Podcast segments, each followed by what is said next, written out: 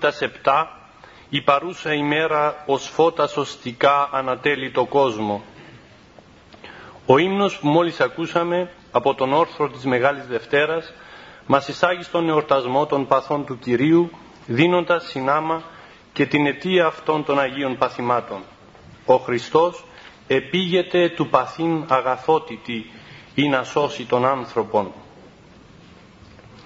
Πλούσια η υμνολογία αυτών των ημερών, επενδυμένη με την εκκλησιαστική μουσική, δίνει ένα ιδιαίτερο χρώμα στις ακολουθίες της Μεγάλης Εβδομάδας, που είναι ιδιαίτερα αγαπητές στο πλήρωμα της Ορθοδόξου Εκκλησίας μας.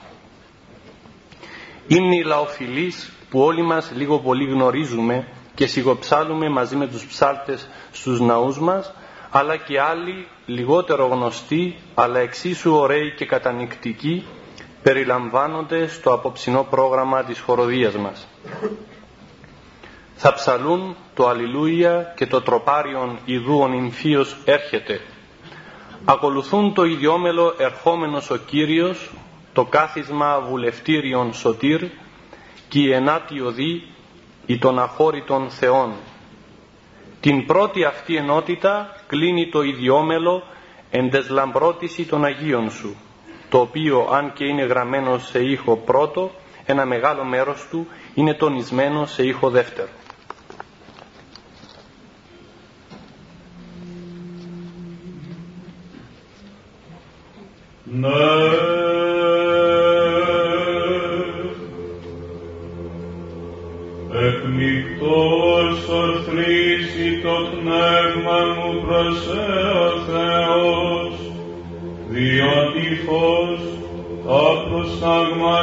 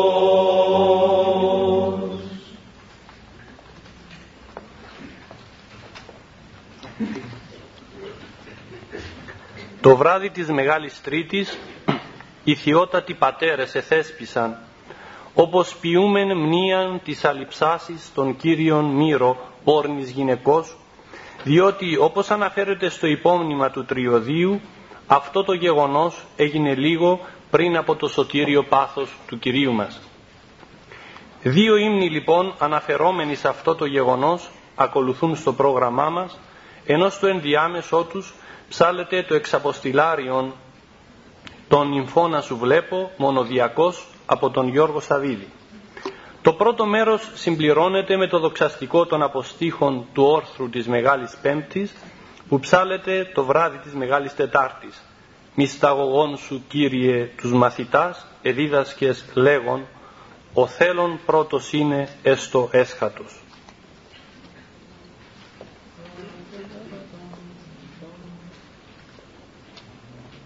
No.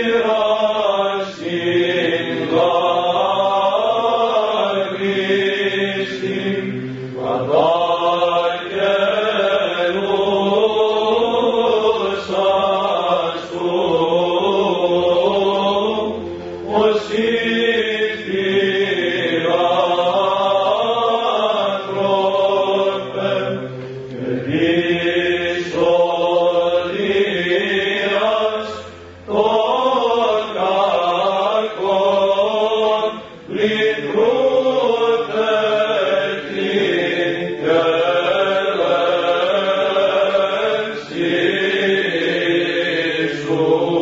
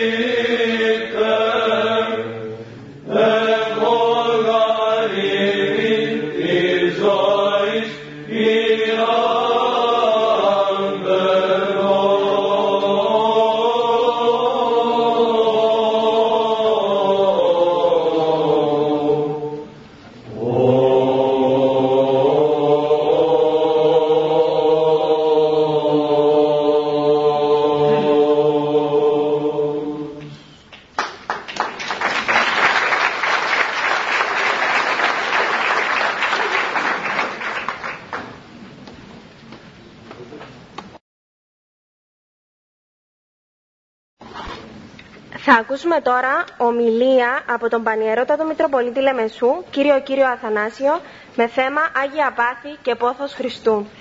Παρακαλώ Πανιερότατε.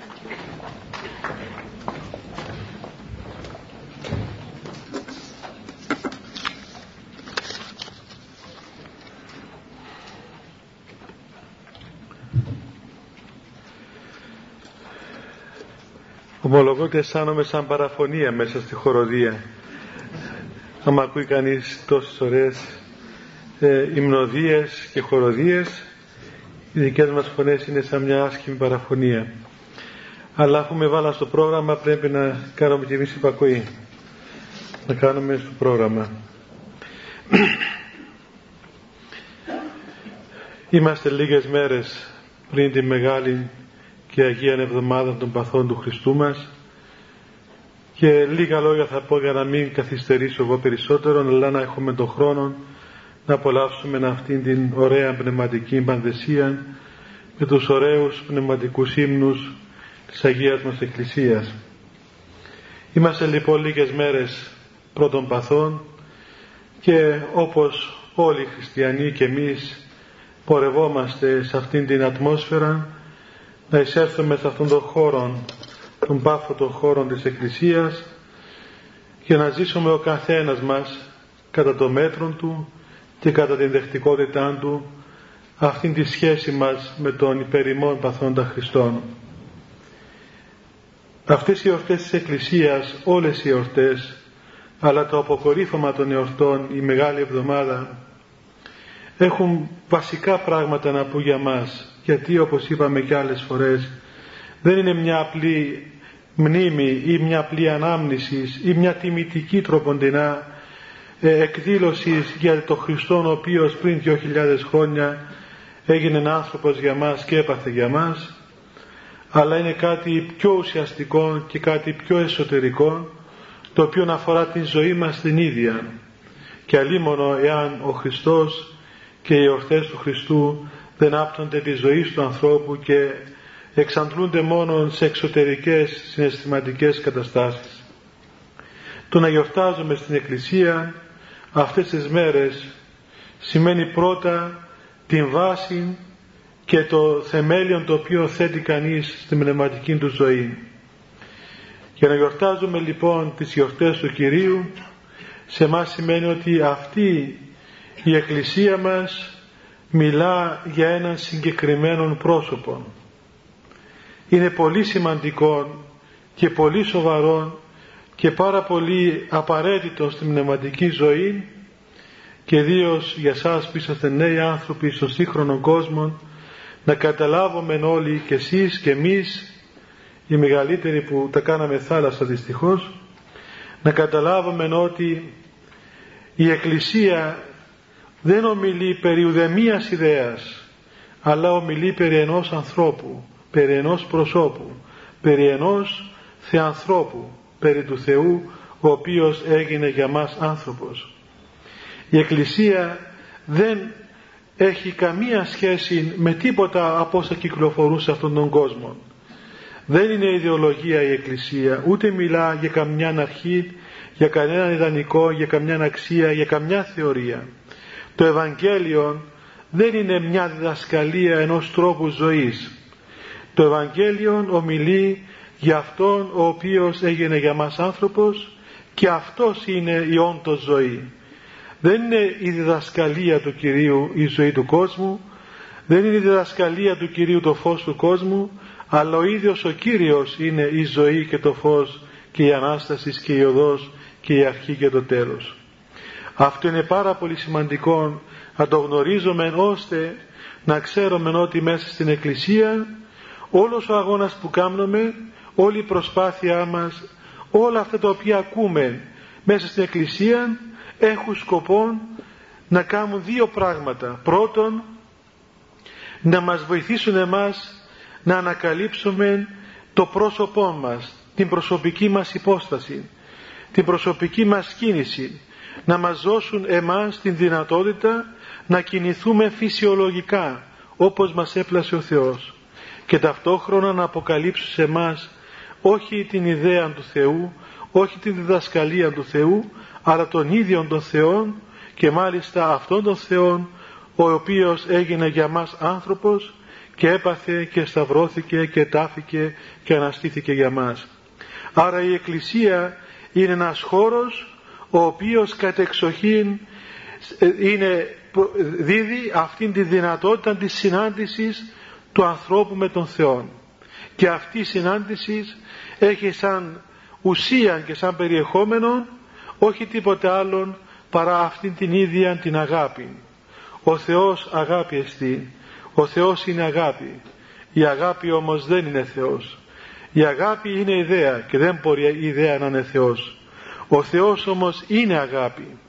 Ο άνθρωπος, ο κατοικώνα Θεού πλαστής άνθρωπος, ο οποίος είναι κοσμημένος με την εικόνα του Θεού, το τελειότερο χτίσμα του Θεού, η κορονίδα της δημιουργίας του Θεού και αυτός είναι αγάπη. Αφού το πρότυπο είναι αγάπη, άρα και το αντίτυπο η εικόνα και αυτός είναι αγάπη έτσι λοιπόν η Εκκλησία θέλει να δείξει στον άνθρωπο να δώσει στον άνθρωπο τη δυνατότητα να προχωρήσει στην σχέση του και στην κοινωνία του με τον Θεό με την αγάπη η οποία τον ολοκληρώνει και η οποία όντως εκφράζει όλη την ύπαρξή του. Ο άνθρωπος πρώτης πτώσεως εκκινείτο προς τον Θεό κατά τρόπον απόλυτον, κατά τρόπον απλών και μοναδικών και αυτή η κίνηση συνιστούσε όλη την δύναμη της αγάπης του και αφού αγαπούσε τον Θεό κατά τέλειον τρόπον αυτομάτως αγαπούσε και τον κόσμο και τους γύρω του και τη χτίσαν ολόκληρη και έτσι αγαπώντας ο άνθρωπος ήταν πραγματικά ολοκληρωμένος άνθρωπος, τέλειος άνθρωπος, ελεύθερος άνθρωπος.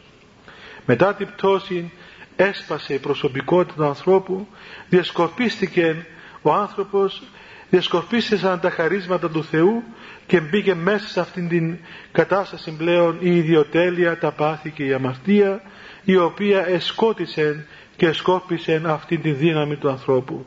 Η Εκκλησία λειτουργεί θεραπευτικά, λειτουργεί κατά τρόπον ιατρικών, ξαναμαζεύει τον άνθρωπο κοντά της, δεν του θολώνει το μυαλό με κάμποσες θεωρίες, δεν του δίδει κάμποσα πρέπει και κάμποσες υποσχέσεις, αλλά αρχίζει η Εκκλησία να δίδει στον άνθρωπο φάρμακα πνευματικά, ιατρικά φάρμακα τα οποία τον βοηθούν να επανέλθει να ξαναβρει τον εαυτό του.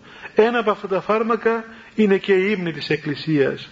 Η υμνοδία, η ψαλμοδία είναι ένα από τα φάρμακα της Εκκλησίας τα οποία δέχεται ο άνθρωπος και σιγά σιγά ανακαλύπτει και ξυπνά μέσα του αυτήν την αίσθηση του Θεού, αυτήν την κίνηση προς τον Θεό.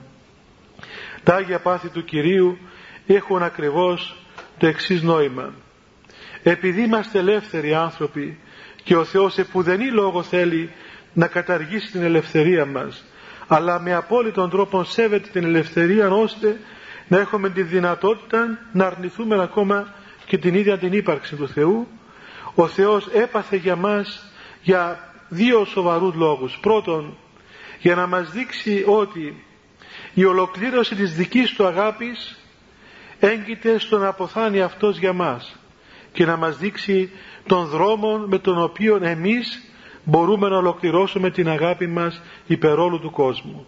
Και δεύτερον, για να συγκινήσει την καρδιά μας και να μας δώσει λαβές και δικαίωμα να τον αγαπήσουμε, να καταλάβουμε και να αισθανθούμε μέσα στην καρδιά μας πόσον αυτός μας αγάπησε ώστε εκένωσε τον πλούτο της αγάπης του εις τον αποθάνει υπερ ημών, υπερ ενός εκάστου εξημών.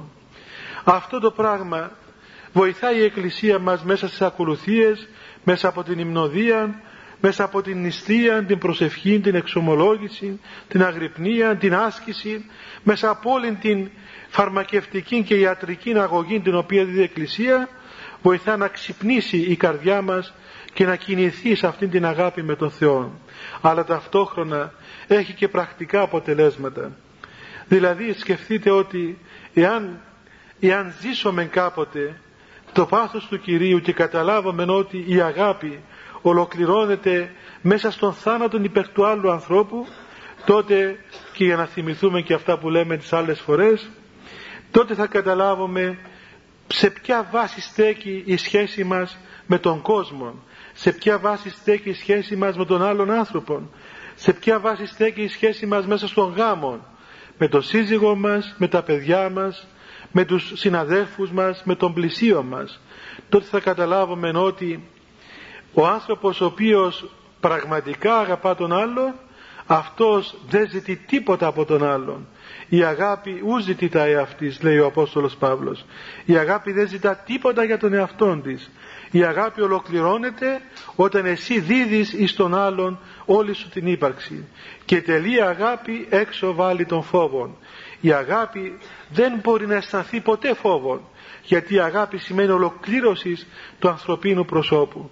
Γι' αυτό όταν εμείς φοβόμαστε να αγαπήσουμε τον άλλον και λέμε ότι μα του δώσω αυτό το δικαίωμα θα με κάνει ξέρω εγώ θα με εκμεταλλευτεί, θα με καταπατήσει, θα με υποδουλώσει, θα με εξαφανίσει. αυτό σημαίνει ότι δεν έχουμε δύναμη αγάπης η αγάπη υπερβαίνει αυτά τα πράγματα η αγάπη δεν έχει κανέναν ενδιασμό η αγάπη έχει μια αρχοντιά η οποία δίδει τον εαυτόν της στον άλλον όπως ο ίδιος ο Κύριος παρέδωκε τον εαυτόν του υπερόλου του κόσμου και δεν εδίστασε ουδόλος και όχι μόνον τόσο αλλά εθιμούμεθα και γνωρίζουμε από το Ευαγγέλιο ότι και την ίδια ώρα ακόμα κατά την οποία αυτός ήταν επί του Σταυρού και ως άνθρωπος ευρισκόταν στην τελευταία στιγμή της ζωής του είχε δύο σκέψεις ο Κύριος. Πρώτον να προσευχηθεί στον Πατέρα να απαγγείλει τον, τον ψαλμό των 21 ο οποίος ομιλούσε περί του πάθους του Κυρίου και να έχει τρόπον τον λογισμό του το περιεχόμενο της καρδίας του σε μία προσευχή ε, αμετεόριστον προσευχή προς τον Θεό Πατέρα. Και δεύτερο η επόμενη σκέψη, η επόμενη καρδιά στο πω έτσι ανθρωπίνος του Κυρίου ήταν υπέρ αυτών οι οποίοι τον εσταύρωσαν δηλαδή δεν ήταν για τον εαυτόν του αλλά ήταν για αυτούς που τον εσταύρωσαν ώστε να πει για αυτούς ότι Πάτερ άφησε αυτής ουγαρίδα συντυπιούσιν εδώ ο, ο Χριστός δεν εμεύθηκε αυτούς που τον σταύρωσαν αλλά τους έδωσε έναν ελαφρυντικό ότι δεν ξέρουν τι κάνουν όχι για να τους μευθεί ή να τους προσάψει τρόπο την ακόμα μια κατηγορία αλλά να ελαφρύνει τη θέση τους λέγοντας ότι δεν, το κάνουν αυτό που κάνουν γιατί δεν ξέρουν τι κάνουν. Αν ήξερα σίγουρα δεν θα έκαναν αυτό το πράγμα ακόμα όμως και στη Γεστημανή σε εκείνη την προσευχή την ε, εναγώνια προσευχή του Κυρίου κατά την οποία ίδρωσεν αίμα και γίνεται ο υδρός αυτού ο συθρόμβη αίματος όπως λέει και η Διαθήκη από την ένταση και από την αγωνία ανθρωπίνος του Κυρίου κατά την οποία μετακραυγής ισχυρά ο Θεός ε, προσευχήθηκε ο Χριστός. Εκείνη την ώρα όταν είπε Πάτερ παρερθέτω απ' εμού το ποτήριον τούτον ασφαλώς δεν ήταν προσευχή για να παρέρθει το ποτήριον του θανάτου αφού αυτός εκουσίως με τα πάσης ας το πούμε αυτοκυριαρχίας με τα πάσης εξουσίας προχώρησε προς τον θάνατο. Φοβήθηκε τον θάνατο και είπε δεν θέλω να αποθάνω και να φύγει το ποτήριο του θανάτου από εμένα όχι έτσι. Αυτή η προσευχή ήταν για μας. Ο Κύριος δεν ήθελε να αποθάνει με τον τρόπο που πέθανε δηλαδή εμείς τους οποίους αυτός ηγάπησε εις τέλος να μην γίνομαι εμείς αυτοί που θα τον σταύρωναν γιατί η δική του αγάπη δεν μπορούσε να ανεχθεί να τον σταυρώσουν αυτοί τους οποίους αυτός αγάπησε σε τέλειων βαθμών, άπειρων βαθμών, θεοπρεπή βαθμών. Βλέπουμε λοιπόν ότι όλη η μέρημνα του Κυρίου, όλος ο πόθος του, όλη η στοργή του, όλη η σκέψη του ήταν ακριβώς για τον άνθρωπο, για κάθε ένα από εμάς. Εάν αδερφοί μου ζήσουμε αυτές τις μέρες, τότε και βιώσουμε το γεγονός αυτό της καρδιάς του Χριστού τότε θα γίνουμε ανώτεροι άνθρωποι. Τότε θα καταλάβουμε πράγματι τι σημαίνει αυτή η αρχοντική σχέση με τον άλλον κόσμο τότε θα καταλάβουμε ότι ο σκοπός της ύπαρξής μας δεν είναι να ζήσουμε εμείς αλλά να ζήσει ο αδελφός μας διημών εμείς να γίνουμε η ζωή και η τροφή του αδελφού μας και εδώ θα καταλάβουμε αυτό το οποίο λέει ο Άγιος Ιωάννης ο Χρυσόστομος την λαμπροφόρο νύχτα της Αναστάσεως μιλώντας για το γεγονός της Αναστάσεως του Χριστού και λέγοντας ότι «Μη δεις φοβείς το θάνατον, η ελευθέρωσεν γάρι μας ο του σωτήρος θάνατος».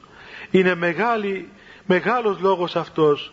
Κανένας λέει ο, ο Χρυσόστομος να μην φοβάται τον θάνατον. Γιατί, μήπως είμαστε ανέστητοι; Όχι αλλά γιατί μας ελευθέρωσε ο του σωτήρος θάνατος. Από πού μας ελευθέρωσε; Όχι από τον βιολογικό θάνατο, αυτό θα τον περάσουμε. Μας ελευθέρωσε από τον φόβο του θανάτου, από την τυραννία του θανάτου, από την δηλία του θανάτου. Για μας, για τα τέκνα της Εκκλησίας, δεν υπάρχει θάνατος και θάνατος ουκέτι κυριεύει.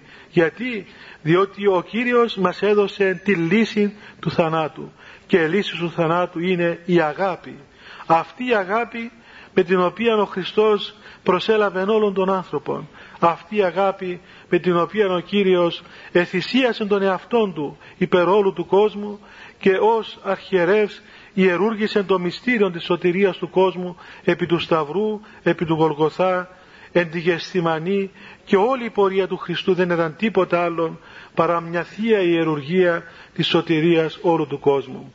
Εάν αυτό το καταλάβουμε τότε πόσο διαφορετικοί θα είμαστε και στην οικογένειά μας που θα ζούμε για τον σύζυγό μας και με τα παιδιά μας και με τους γύρω μας που δεν θα φοβόμαστε τον άλλον άνθρωπο που θα μπορούμε να δώσουμε τον εαυτό μας ελεύθερα.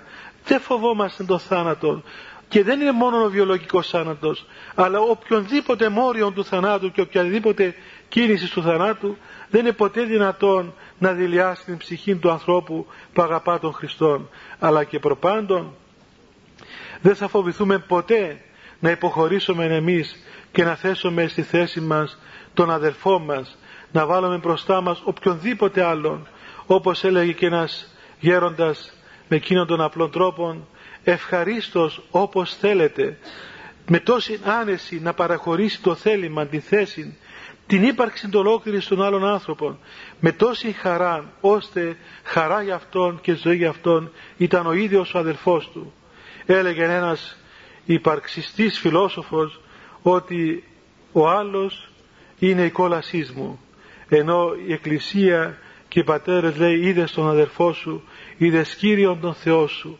Για μας ο άλλος άνθρωπος δεν είναι ο κίνδυνός μας δεν είναι αυτός που μας απειλεί ούτε αυτός ο οποίος ε, επιβουλεύεται την ύπαρξή μας. Για μας ο αδελφός μας όποιος και αν είναι έστω και αν θέλει να λέγεται εχθρός μας είναι η ζωή μας είναι ο Θεός μας είναι η παρουσία του Χριστού είναι το πρόσωπο του Χριστού. Γι' αυτό λοιπόν εάν πορευθούμε σωστά και αφήσουμε την Εκκλησία και όλη την ιατρική αγωγή της Εκκλησίας να ενεργήσει μέσα στην ψυχή μας κάθε φορά που γιορτάζουμε μια εορτή από τα γεγονότα της ζωής του Κυρίου αλλά ιδιαίτερα κάθε φορά που περνούμε αυτήν την μεγάλη την ατελεύτητον εβδομάδα των παθών του Κυρίου καθερώμαστε μέσα μας και ξαναβρίσκουμε την υγεία μας ξαναβρίσκουμε τον εαυτό μας ξαναβρίσκουμε την ύπαρξή μας την υπόστασή μας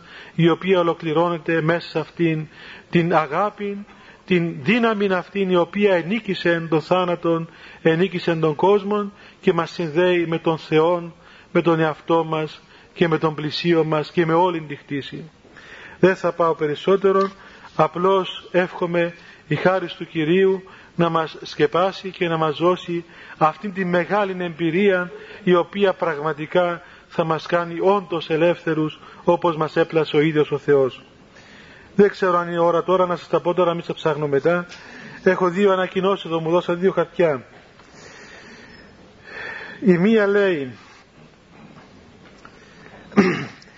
ε, συναυλία βυζαντινής μουσικής ψαλμοί και τραγούδια της πόλης της Κωνσταντινούπολης. Να πάτε να ακούσετε την πόλη για να καταλάβετε ότι είμαστε Ρωμνοί και το κέντρο μας είναι η Κωνσταντινούπολης. Και εκεί είναι που συνδυάζεται ο ελληνισμός και η Ορθοδοξία. Και εκεί να ακούσετε πόσο ωραία ψάλουν και τι ωραία τραγουδούν που εκφράζουν όλη το μεγαλείο της Ρωμιοσύνης. Λοιπόν, ε, την 5η 20 Απριλίου η ώρα 8 το βράδυ στο Δημοτικό Θέατρο της Λάρνακας. Θα ψάλει η Πατριαρχική Κωνσταντινοπολίτικη χοροδία Γρηγορίου Νταραβάνογλου δομέστικος της Μεγάλης του Χριστού Εκκλησίας. 5η 20 Απριλίου ώρα 8 το βράδυ. Νομίζω ότι αξίζει τον κόπο να πάτε για να δείτε και να γευθείτε αυτόν το άρωμα το ωραίο άρωμα της Κωνσταντινούπολης. Πόσο κι αν το βρώμησαν οι Τούρκοι όμως είναι γλυκύτατον. Δεν θέλω να τους κατηγορούμε δεν πειράζει. Θέλω να πω ότι όσο και αν πήγαν να το αλλοιώσουν τέλος πάντων δεν χάνεται και το άρωμα. Και εύχομαι να σας αξιώσω θέλω να πάτε στην πόλη για να αναπνεύσετε αυτόν το άρωμα της Ρωμιοσύνης το ωραίο, το ελεύθερο το γεμάτο πόνο και αγάπη.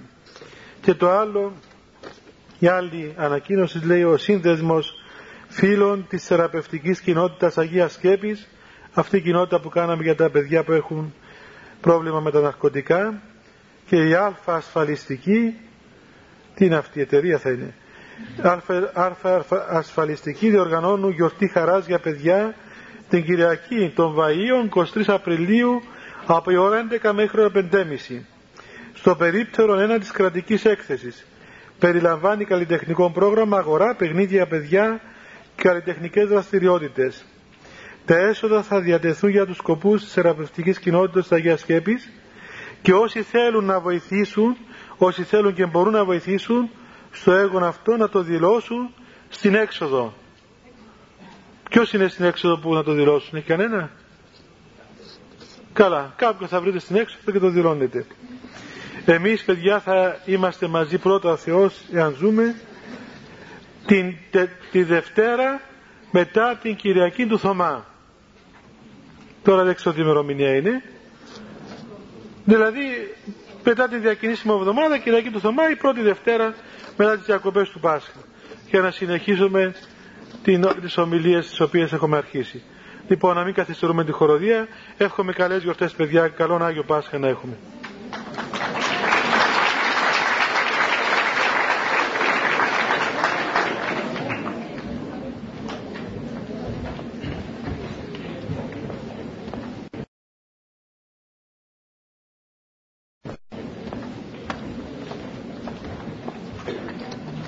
Θα συνεχίσουμε την εκδήλωσή μας με το δεύτερο μέρος ε, της συναυλίας με ύμνους της Μεγάλης Πέμπτης και της Μεγάλης Παρασκευής.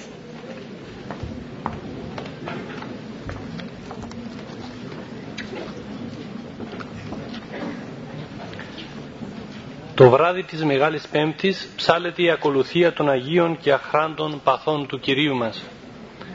Τα δώδεκα Ευαγγέλια που διαβάζονται αυτό το βράδυ συνοδεύει μεγάλος αριθμός ύμνων, εκ των οποίων τα αντίφωνα συνηθίζεται να ψάλλονται σε σύντομο χρόνο λόγω της εκτάσεως της ακολουθίας. Κάθε αντίφωνο περιέχει δύο ή τρία ιδιόμελα και κλείνει με θεοτοκείο. Από αυτά θα ψαλούν το πρώτο και το ένατο αντίφωνο, καθώς και δύο ιδιόμελα από το δέκατο πέμπτο. Η ενότητα συμπληρώνεται με το δοξαστικό «Εξέδισαν με τα ημάτια μου» που ψάλεται μονοδιακός από τον πατέρα Θεόδωρο Γρηγορίου.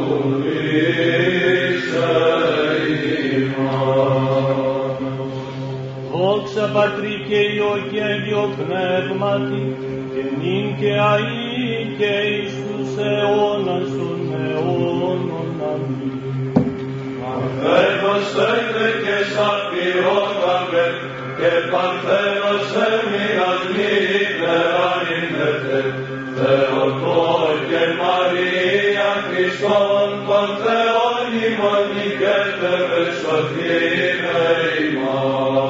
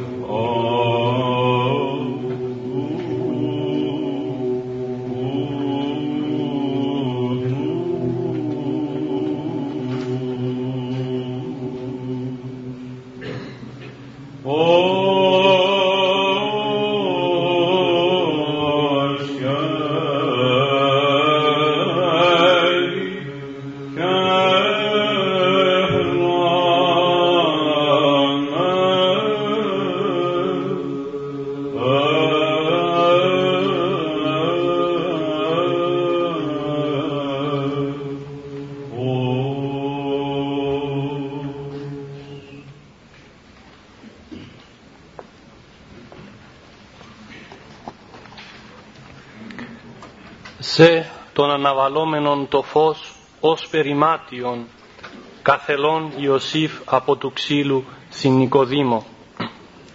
Ο ύμνος αυτός παρμένος από την ακολουθία του εσπερινού του Μεγάλου Σαββάτου που τελείται το πρωί της Μεγάλης Παρασκευής αποτελεί την κατακλίδα της απόψινής εκδήλωσης.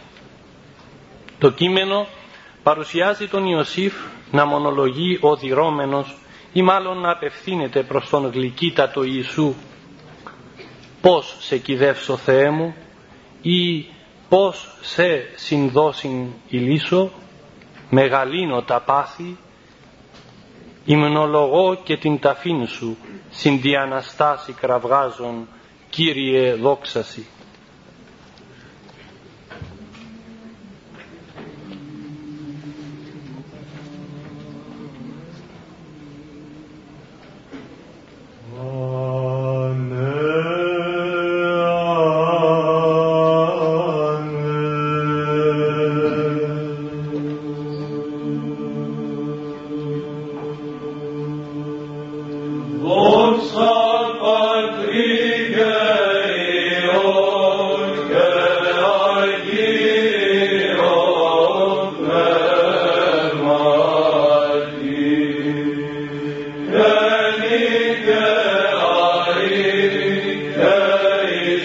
was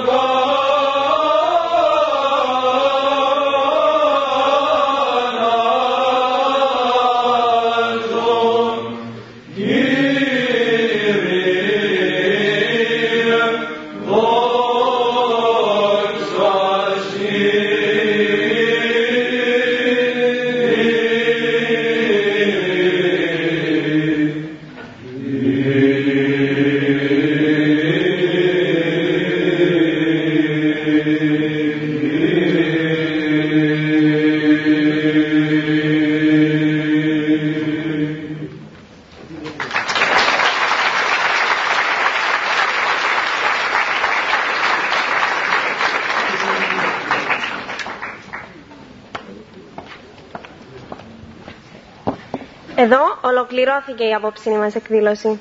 Ευχαριστούμε όλους εσάς ε, που μας τίμησατε με την παρουσία σας. Ε, ιδιαίτερες ευχαριστίες ε, απευθύνουμε ε, στον ε, Πανιερότατο Μητροπολίτη Λεμεσού, κύριο κύριο Αθανάσιο, ε, καθώς και στη Βυζαντινή Χοροδία Ρωμανός ο Μελωδός για τους κατανυχτικούς ύπνους που μας χάρισε. Καλή σας νύχτα.